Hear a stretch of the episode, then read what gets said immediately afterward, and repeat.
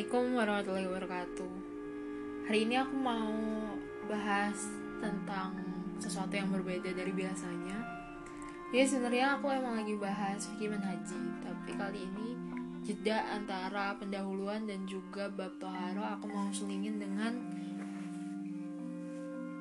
Tawaif al-muntasibah ilal Islam. Jadi golongan yang disadarkan kepada Islam. Aku nemu suatu hal, jadi aku pengen membahas ini. Jadi ada enam golongan itu. Yang pertama adalah Mu'tazilah. Jadi ini yang memisahkan diri. Tokoh-tokohnya ini ada Warsul bin Atta, Abu Hazil al-Ala, Ibrahim an-Nizam. Jadi pemikiran-pemikirannya atau doktrin-doktrin mereka itu mereka mengedepankan akal dibandingkan nakal dibandingkan dalil Al-Quran dan Sunnah. Kemudian yang kedua mereka juga mengatakan kalau Al-Quran itu adalah makhluk, jadi ada kemungkinan kalau dia itu salah. Kemudian yang ketiga, dia mengingkari akan melihat Allah di hari akhir. Kemudian yang keempat, dia mengatakan kalau ahli kabair, ahli yang orang yang melakukan dosa besar itu di kedudukan yang di antara dua kedudukan, jadi nggak beriman dan juga nggak kafir. Kemudian yang kedua adalah khawarij yang keluar. Jadi dia ini adalah kelompok yang keluar dari imamnya gitu. Tokoh-tokohnya ini ada Nafi bin Azraq dan juga Hausarah bin Wada. Jadi doktrin mereka itu mereka tidak membutuhkan imam apabila tersebar kebaikan di antara manusia. Kemudian yang kedua mengatakan kalau ahli dosa besar itu adalah kafir.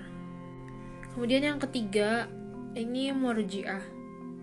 Murjiah itu kalau dalam bahasa Indonesia artinya yang menangguhkan, yang menunda.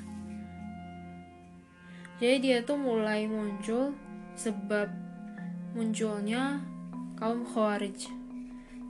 Jadi tokoh-tokohnya ini ada Hasan bin Muhammad bin Al-Hanafiyah doktrin mereka itu mereka mengatakan kalau amalan itu tidak berkaitan dengan iman. Kemudian yang kedua, mereka mengatakan kalau dosa itu tidak merusak iman. Kemudian yang keempat, Syiah.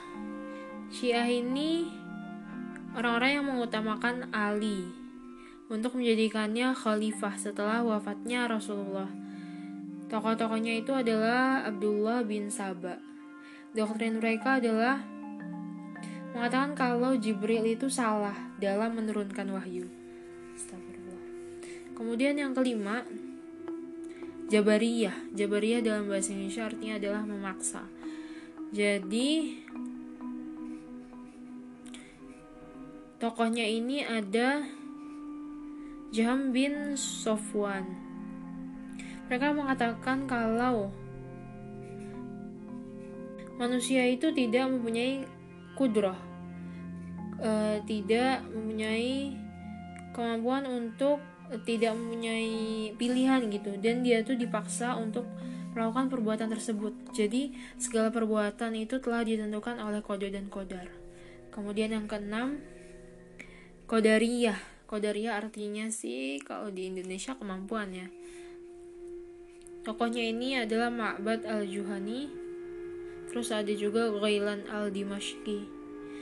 Mereka mengatakan bahwa manusia ini punya kudroh dan pilihan pilihan mereka sendiri gitu terputus daripada qadarullah jadi segala perbuatan manusia tidak dicampuri oleh Allah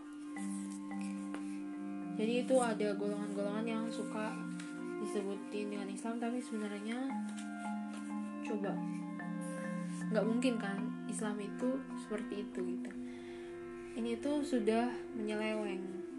Jadi bisa cari tahu lagi kalau masih ada yang merasa itu adalah yang benar. Misalnya ada yang sudah mengikuti di antara enam ini coba cari tahu lagi baca-baca lagi sirah nabawiyah. Udah sih cukup itu doang. Aku masih research lagi sih. Aku masih mau baca-baca Sirah Nabawiyah itu sangat menarik banget ternyata. Dulu aku nggak suka banget sebenarnya sejarah tapi pas udah baca Sirah Nabawi ternyata masya Allah sekali ya. Kalian harus baca juga. Manfaatkan waktu luang.